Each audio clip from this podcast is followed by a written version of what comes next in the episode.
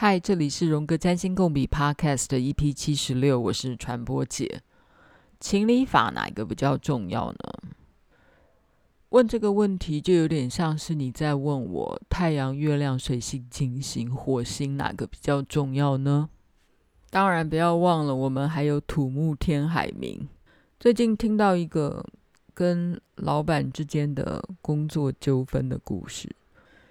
有位员工呢，抱怨他的老板、他的雇主呢，没有按照当时的承诺给他绩效奖金。但老板说：“嗯，你没有在我们约定好的时间达到你的这个工作目标，所以他就把绩效奖金打了折给他，就是没有按照原来说好的全数给他。但这位员工认为。”在疫情之下，雇主应该要有弹性，哈，因为各种各方面的原物料的配合没有办法如期的交出来，所以他认为说，雇主应该给予更大的弹性，让他有更多的时间来处理他的工作，但雇主呢，却不愿意，嗯，有这样的通融，就听起来这个老板超没人性的。所以就是这位朋友遇到了一个坏老板。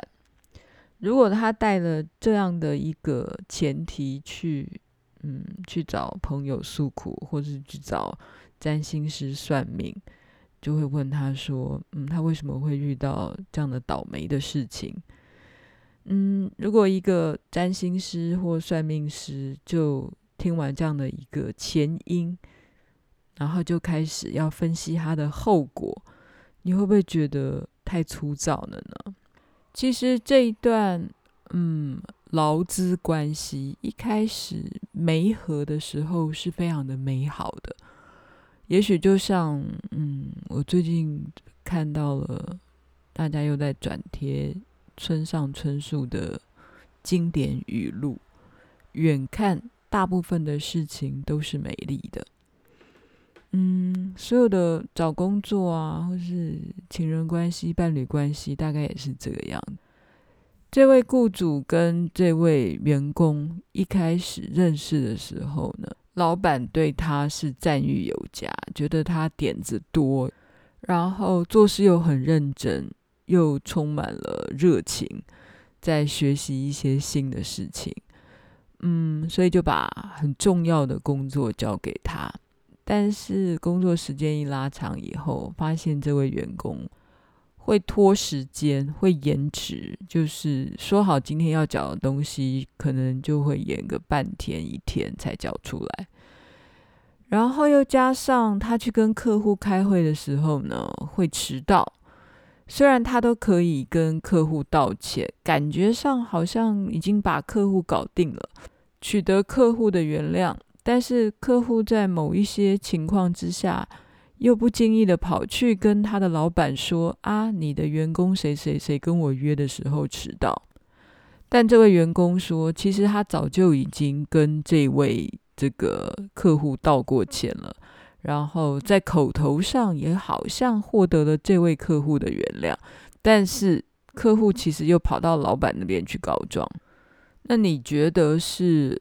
老板不对呢，还是员工不对呢？嗯，我只能说他们的关系已经破裂了。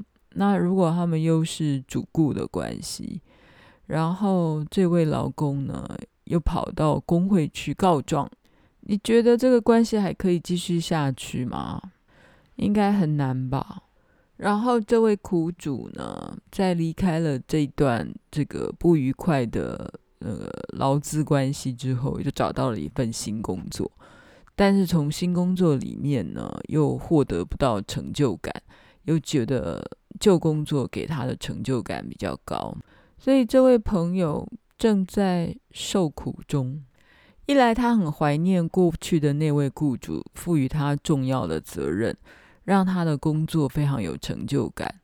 只不过后来，这个雇主跟这位员工发生了各式各样的不愉快，包括迟交、迟到、被客户抱怨。那老板可能通融其他的业务员呢，在疫情之下没有如期的达到这个业绩目标，但因为前面彼此之间累积的一堆有的没有的事情，所以这位老板就没有办法再容忍他。嗯，遇到这样的情况，如果你要替这个人解盘的话，你只看到他的第六宫跟第十宫工作吗？你只看他的工作运势吗？或者我们也要想一想，一开始可以让他找到这份工作，哈，找到这份可以发挥有创意的工作，也许是他聪明的水星，然后还展现出那种高敏锐、高敏感度的月亮或金星，但是呢，让他一天到晚可能爱迟到、爱拖延的习惯，可能跟火星有关。还是他那土星在自律上发生了什么问题呢？为什么没有办法依照规则来做呢？譬如说会拖延、迟到，如期的把该缴的案子给做出来呢？我现在问的问题好像都进入了一个人类哈，一个人的行为思考跟情绪哈。情绪包括感情嘛，哈，你看已经非常复杂的层次了。然后我们要从一张星盘里面解读出这么复杂的事件，这样精微的解读，或是精微的自我理解，可能已经不是按照占星书上在描述这颗星代表什么，那颗星代表什么。这样的情况，你可以通透的做分析的了。前面用了一个这样的例子，然后说了这么多废话，其实我只是在铺一个梗，跟大家说明，要分析一张星盘，要解读一个人哈，或解读自己好了，是一个非常非常困难的工程。然后这个工程呢，如果用心理学来说，它其实就是一个心智化的能力呀。有一本书就叫做《心智化》，然后谈到的是依附关系、情感调节跟自我发展。依附关系，你可以说是第一宫跟第七宫的关系。情感调节，你可以说水象星座的元素，通通都是情感调节。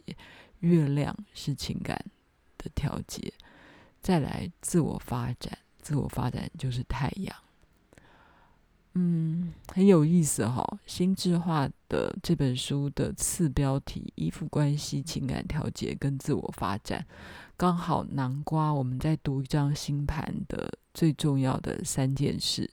第一个叫上升点，上升点就是上升星座嘛，好，上升星座的对宫叫下降了，好，一跟七宫的关系就是依附关系，情感调节就是月亮这颗星，好，当然我们可以把金星也拉进来，自我发展就是太阳啊，嗯，所以看到上升点太阳跟月亮。你把这几个元素无限延伸，就是我们的心灵啦，就是我们的心灵地图了。嗯，有一本书就叫《心智化：冒号依附关系、情感调节、自我发展》，这是一本很不好读的心理学的巨作。我只是刚刚好把它借回来，然后才想要翻一翻。然后只是看看目录，看看书的封面跟书底而已，就发现，嗯，这当然也可以作为我们理解星盘的一本，嗯，很厉害的心理学的读物。虽然稍微翻了一下呢，我觉得我可能还需要很深的功力才会把这本书给读懂，但是至少。它又符合了我之前可能有前几集讲的关于出生的第一宫作为命宫的道理。譬如说，你生下来作为一个幼儿的模式，跟父母亲之间的关系，你怎么跟大人依附的关系，影响了你这辈子的命运。所以我说嘛，你出生下来的当刻前面那几年，其实影响的就是你整个命啊。所以第一宫也成为命宫，有没有？我们说过，再来第一宫的对面是第七宫。你的重要他者，人一出生下来，重要他者就是抚养你的那个人啊，喂你吃奶的那个人啊，也就是你的父母嘛，哈、哦，抚养你的人，你就跟他建立了重要的关系。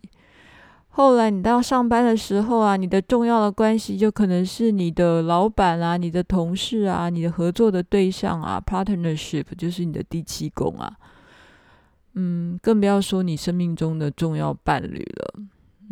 的老公、老婆、女朋友，当心理学上谈依附关系的时候，就是第一宫跟第七宫之间的这个轴线。然后谈到情感调节、自我发展，情感的部分就是月亮啊，就是人到底是理性的还是感性的？嗯，如果你就是要从太阳、月亮来分的话。嗯，水象星座通通都是感性的部分，然后月亮是你的情感，太阳就是你的理智、你的理性啊，水星更是你的理智、理性。所以一个人能够把你的心灵地图，嗯，想得通透，然后有自我反省力，这个可能跟水星有关，跟你的自我发展有，跟跟你的太阳有关。所以，当我们谈自我的时候，是谈 self 这个字，有没有？但自我的概念要把它发展出来、展演出来，你当然要靠水星跟火星啊。你要活出自我，第一个你得说出来吧，说出来就是靠你的水星啊。然后活出来，你要有行动力啊。你满脑子说了一口好菜。你不把它煮出来，你的菜就是没有，你就是不会做菜。就是你再会说一道好菜的人，你只会说，但你从来没有把它做出来，所以你永远不会是个厨师。至于心智化这三个字到底什么意思？嗯，这本书写了五百页，然后要读懂这五百页呢，可能还要具备许多心理学的背景，但不重要。但我们把它很。化约的说，就是一种描绘自己与他人心理地图的能力。会来听这个 podcast 的人啊，或是对占星有兴趣的人，当然都在努力学习描绘自己心灵地图的能力。那描绘他人心灵地图的能力，那我们从零岁开始就在做这样的练习啦。你不是一天到晚在那边揣测你妈妈在想什么，你爸爸在想什么？从零岁就开始，我们在揣测别人的心灵在干嘛，所以我们要怎么做嘛？就好像这故事一开始的，我们可能一开始也都会在揣测老板到底怎么想，然后老板会怎么想我们。然后我们会丢出什么样的阴影方法来搞定老板？哈，这种 how to 搞定老板一百招，搞定男朋友女朋友一百招的这种书太多了。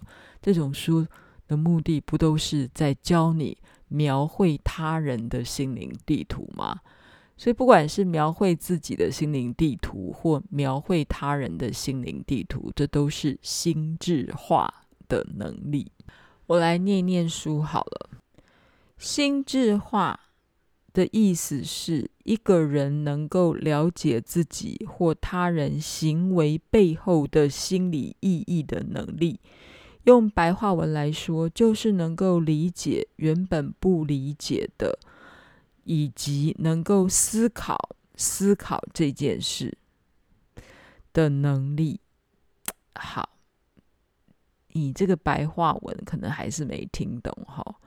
原文可能叫做 understanding misunderstanding thinking about thinking，这个听起来很抽象了，对不对？但是我还是可以把它继续更白话文的一点，就是心智化，这是什么样一个能力呢？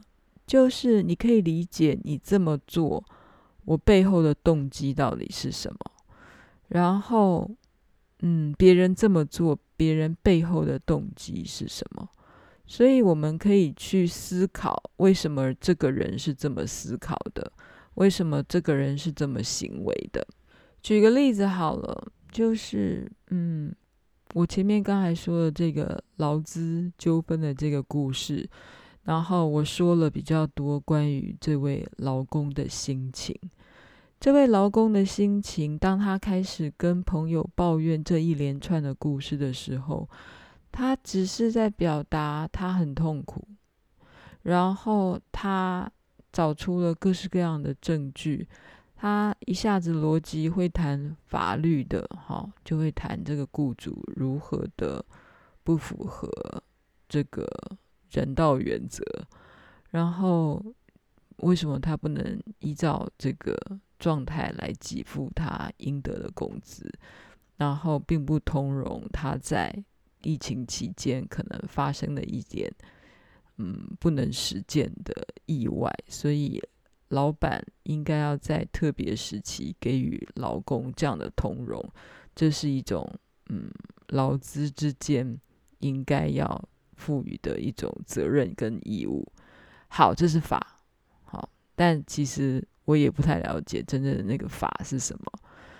然后他又当他不开心的时候，又谈到了，嗯，为什么老板不能原谅他偶尔犯的错误呢？好，他在谈情，他认为老板应该要有合理的通融，这是在谈情。然后他后来又抱怨了关于他现在的工作没有成就感，然后那个没有成就感就来自于他不能自我实践、自我发挥。所以他在讲工作的这样的一个抱怨的时候，你其实牵扯的真的项目不是只有第六宫的这样的一个宫位，跟第十宫关于。我们课本上图谈的六宫跟十宫这样这样的一个很简单的一个类别而已，它牵涉到的是这个人他所有心理上的一些挫折，他脑子里面的挫折、心理的挫折、情感的挫折。但是一个有心智化能力的占星师或是治疗师，嗯，第一个他可能。在他的解说的内容上，就可以帮助这位苦主去理解他现在到底发生了什么事，然后呢，他就可以自我分辨跟自我思考，为什么我今天会陷入这样的困境，然后进而他有一个很深的理解之后，下次才有机会可以躲过这样同样的灾难。再来念一段。在人生当中，我们必须不断地做出抉择。在每次抉择的时候，我们或许会想多了解自己以及眼前的情境，再根据这些了解做出行动，并且预测这些行为将带来什么样的后果。越不了解自己，跟不了解自己所处的情境，行动就会越盲目。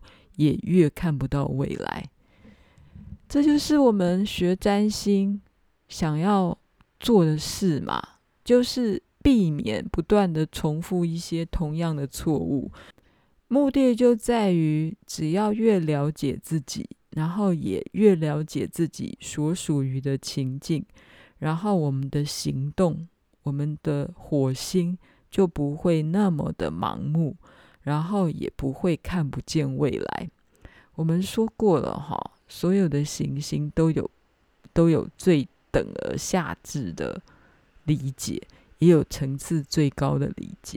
不信大家去 astro.com 上面去 Google，你去 Google 那种有 mental illness 的人，里面的星盘跟贾伯斯的星盘长得都很像。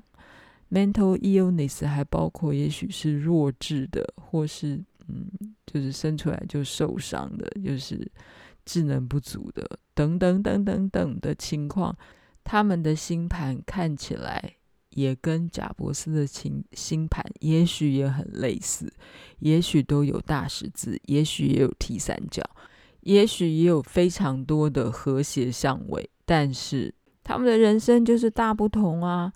我可能已经解释过很多次，关于每一颗行星可以发展出南辕北辙的特质。假设金星跟土星有相位的人，他们有可能是感情一片空白的人，感情非常困难的人，没有办法好好的表达自己情感需求或情欲的人，但也有可能刚好相反，就因为无法表达，所以他的生活。或他的职业就跟妓女一样，到处跟人上床。但有可能金星跟土星有相位的人，他真正比较好的表达是，随着年龄增长之后，他可以体会在各式各样不同的尝试以后，可以体会到情欲在压抑之下，在压抑之后，也许可以找到一种新的形式。来展现自己的情感的需求，再加上如果我们在讨论，嗯，某两颗星有相位的时候，它的元素或是它的特质也不会只单纯的只有这两颗星的相位的交汇。也许你的除了金星、土星有相位，也许你的金星跟太阳或是其他的行星也会有不同的联系，甚至于它在什么宫位，在什么星座。也有不同的元素加进来，所以情况那么复杂，复杂到你不要推脱，因为我就是金星跟土星有相位，所以我就是会一辈子很小气，就这样随随便便下了一个结论，不觉得很可惜吗？这样你真的辜负了你的可能性，辜负了你整张星盘，还有辜负了。那两颗丰富的意涵的行星，那两颗有着非常非常丰富象征的行星。好啦，非常幸运的事情，大家嗯都有心智化的能力，就是大部分的人都有一定了解自己与了解他人的能力呀。好，我们都有心智化能力，尤其是你是一个喜欢自学的人，好。假设你会听我这个 podcast，我在猜你的心智化能力应该还不错吧？就是你可以盯着自己的两颗星，譬如说，你可以盯着你的月亮，跟盯着你的天王星，嗯，感受你天王星跟月亮，假设他们有相位，你就会感受，嗯，我跟我妈的关系真的很特别，也许不亲。也许，嗯，我妈是那种随时随地可以把我丢掉，再把我捡回来的那种母亲，或者是，嗯，我对待我母亲或母亲对待我的关系，也如同我对待我身边人的关系一样。我可以随时随地的把任何人给捡起来，也可以随时随地的把任何人给丢掉。这是一个想象。有人的想象会是我一天到晚在搬家，月亮代表的是。第四宫的滋味，巨蟹座的滋味，所以月明有相位的人，他可能也会感受为什么我的家、我的母亲、我关于心情、月亮的象征这么的异变，或者根本就是一个不安于世的人，就是没有办法好好定下心来的人。嗯，或是你。一天到晚出逃就贼，就是一下东一下西，情感变化非常丰富，翻脸跟翻书一样快。但是心情好的时候呢，又好像随时随地就可以跟人谈恋爱。但我现在只是非常化约的、非常简单的三言两语的来说明。嗯，譬如说月亮跟天王星如果有相位的，可能会如何？但也许月亮跟天王星，我是说每一个人的月亮跟天王星是什么关系？有没有关系？它坐落在什么宫位，在哪里，还有跟其他的行星有什么样的联系。这么复杂的星盘，真的不是三言两语就可以把它说完的啦。那这样的能力该怎么去培养呢？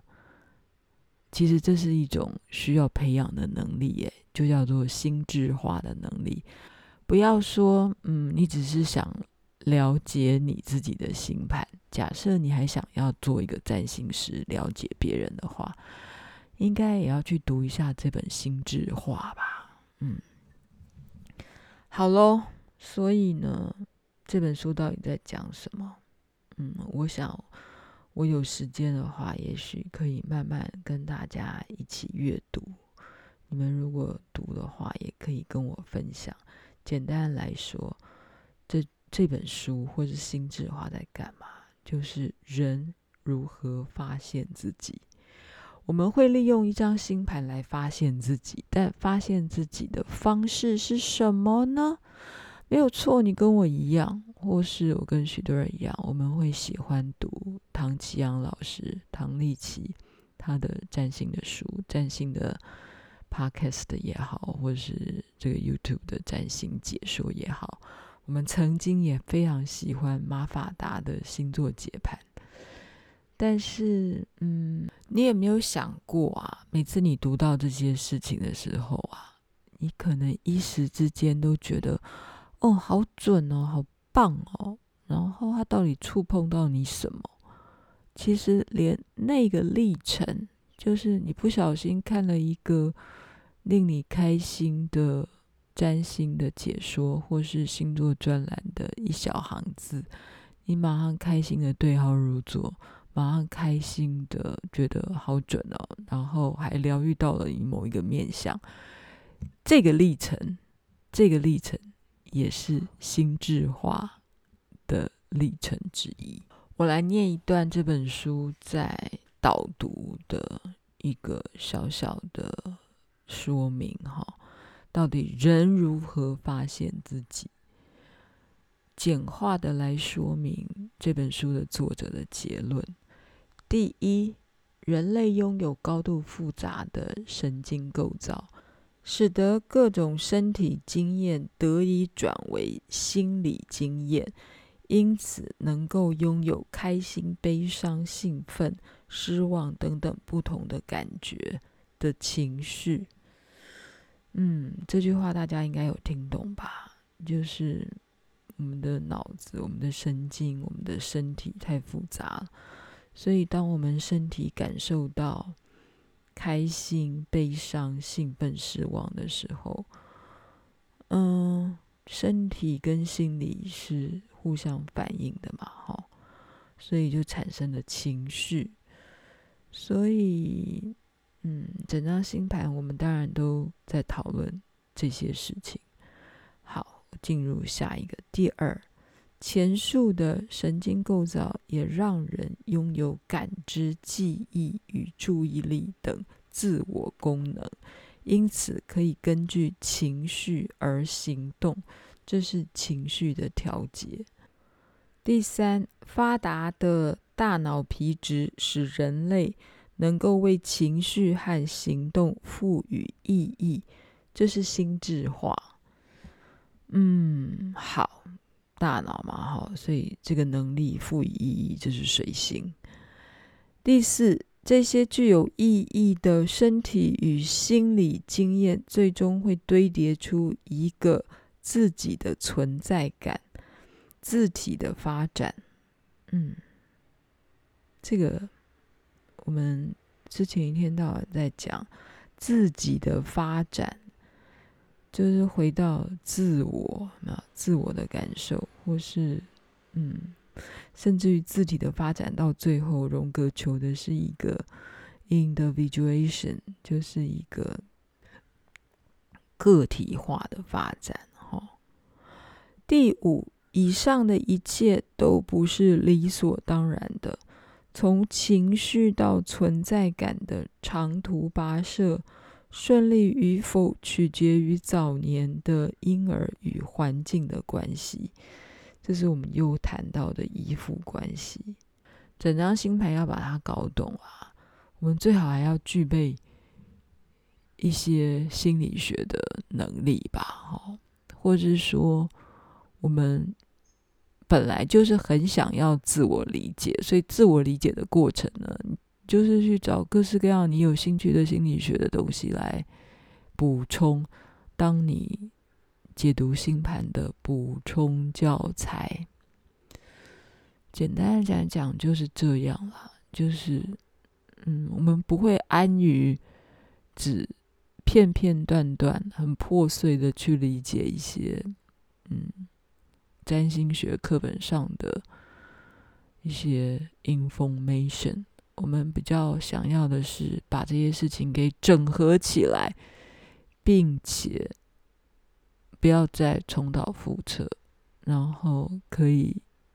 预知自己未来的行为嘛，就是可以把过去的错误变成下次的智慧嘛。嗯，先这样吧。我们今天又讲半小时了，但为什么讲到这里呢？其实我只是想要讲一个占星的补充教材。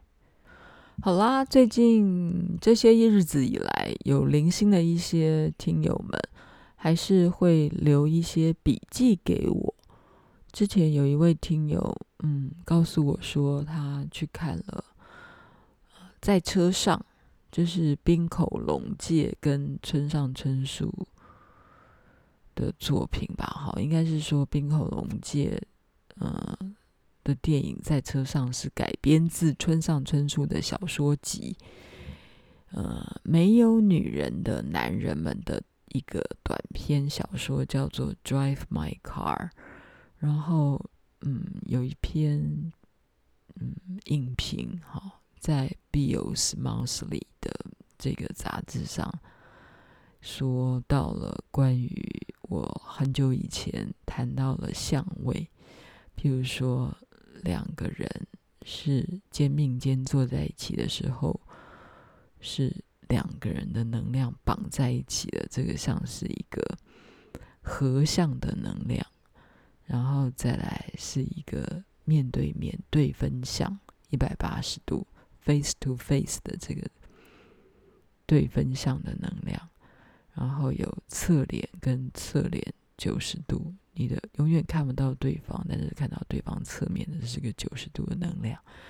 然后在这个影评里面也提到关于这个嗯公路电影或导演在谈嗯两个演员之间到底对话的角度跟他们之间的关系是什么。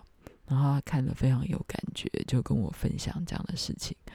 然后我看到他的推荐，我真的去看了这个在车上的电影。这里面非常有趣。其实你们会发现啊，这个男女主角一开始是嗯坐在就司机嘛，哈，找了一个女司机，那司机已经坐在前座，然后老板已经坐在后座，所以两个人的关系位置呢，嗯，就不是那种肩并肩的位置。但也不是九十度的位置，是没有看到彼此的某一种相位。后来，当他们关系变好的时候呢，男主角就坐到他旁边来了，就是属于一个比较肩并肩的能量，一个合相的能量。合相的能量就不像像是你中有我，我中有你的那种 merge 在一起的能量。当关系两个从老板跟雇主雇佣的关系。变成朋友关系，肩并肩的朋友关系，还有一个有趣的转变。诶，我这样有剧透吗？应该不算吧。但这的确是一个蛮有趣的片片子啦。然后他应该也得到了许多的奖。在车上有兴趣的话可以看一下。嗯，今天先这样了，也讲半个小时了。批评指教，请你上传播节脸书，嗯，传播节实验室脸书，大家可以上去留言给我。谢谢大家，我们今天先到这里。想要请我喝咖啡的，一样点入下面的链接。我们下次见喽，拜拜。